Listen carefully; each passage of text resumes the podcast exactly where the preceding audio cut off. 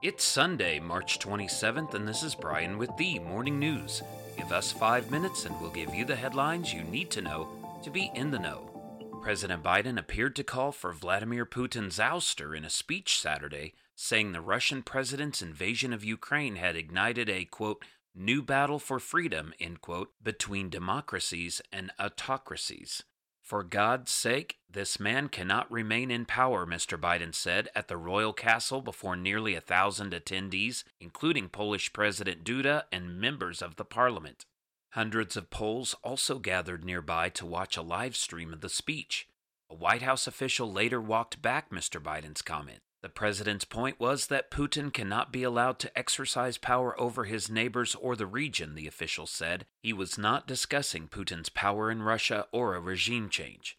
Kremlin spokesman Dmitry Peskov said, That's not for Biden to decide. The president of Russia is elected by Russians.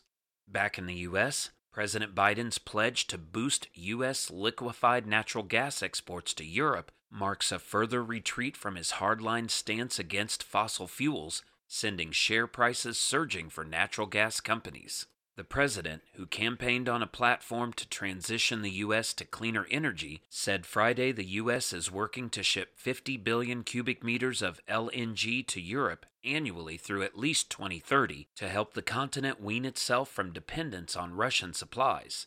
The announcement came a day after Democrats on the Federal Energy Regulatory Commission backtracked on new environmental policies, suspending implementation of heightened requirements on reviews that industry officials and Republicans said would impede gas pipeline development. Shares of large U.S. natural gas companies rose 9% on average Friday as major stock indices were mixed. Shares of EQT Corporation and Southwestern Energy, two large producers, shot up to close about 12% and 16% higher. Cheniere Energy Incorporated, the top U.S. exporter, was up about 5.5%.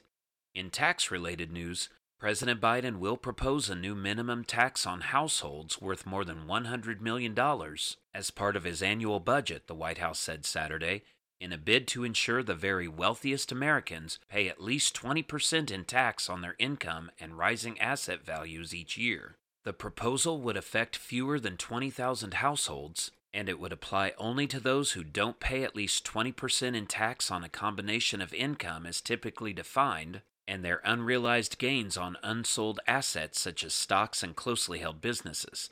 The plan would generate roughly $360 billion in revenue over 10 years, according to a White House fact sheet released in advance of Monday's full budget proposal. That's about twice as much money as raising the top individual income tax rate to 39.6% from 37%, and it would affect a much smaller group of people. The biggest chunk of money in the new Biden plan would come from taxes on unrealized gains built up over many years, which could include much of the wealth of founders of large technology companies such as Amazon.com and Meta Platforms Incorporated. In other news, the FAA said Saturday it selected its safety chief to lead the agency on an acting basis after the current administrator, Steve Dickson, steps down at the end of March. Billy Nolan has served as the FAA's Associate Administrator for Aviation Safety since January after a career as an American Airlines pilot and industry executive focused on regulatory and safety matters.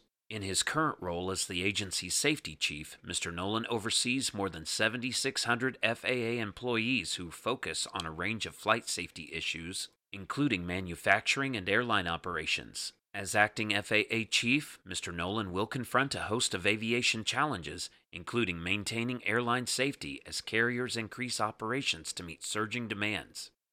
And Republican U.S. Representative Jeff Fortenberry of Nebraska on Saturday resigned from office after a California jury convicted him of lying to federal authorities about an illegal campaign donation from a foreign national. In a letter to the House, Fortenberry said he was resigning from Congress effective March 31st. His announcement followed concerted pressure from political leaders in Nebraska and Washington for him to step down. Now you know, and you're ready to go with the morning news. These headlines were brought to you today by Podmeo. Start your podcast easily at podmeo.com, the world's number one podcast hosting. Subscribe to this daily morning brief on Spotify, Apple Podcast, and themorningnews.com.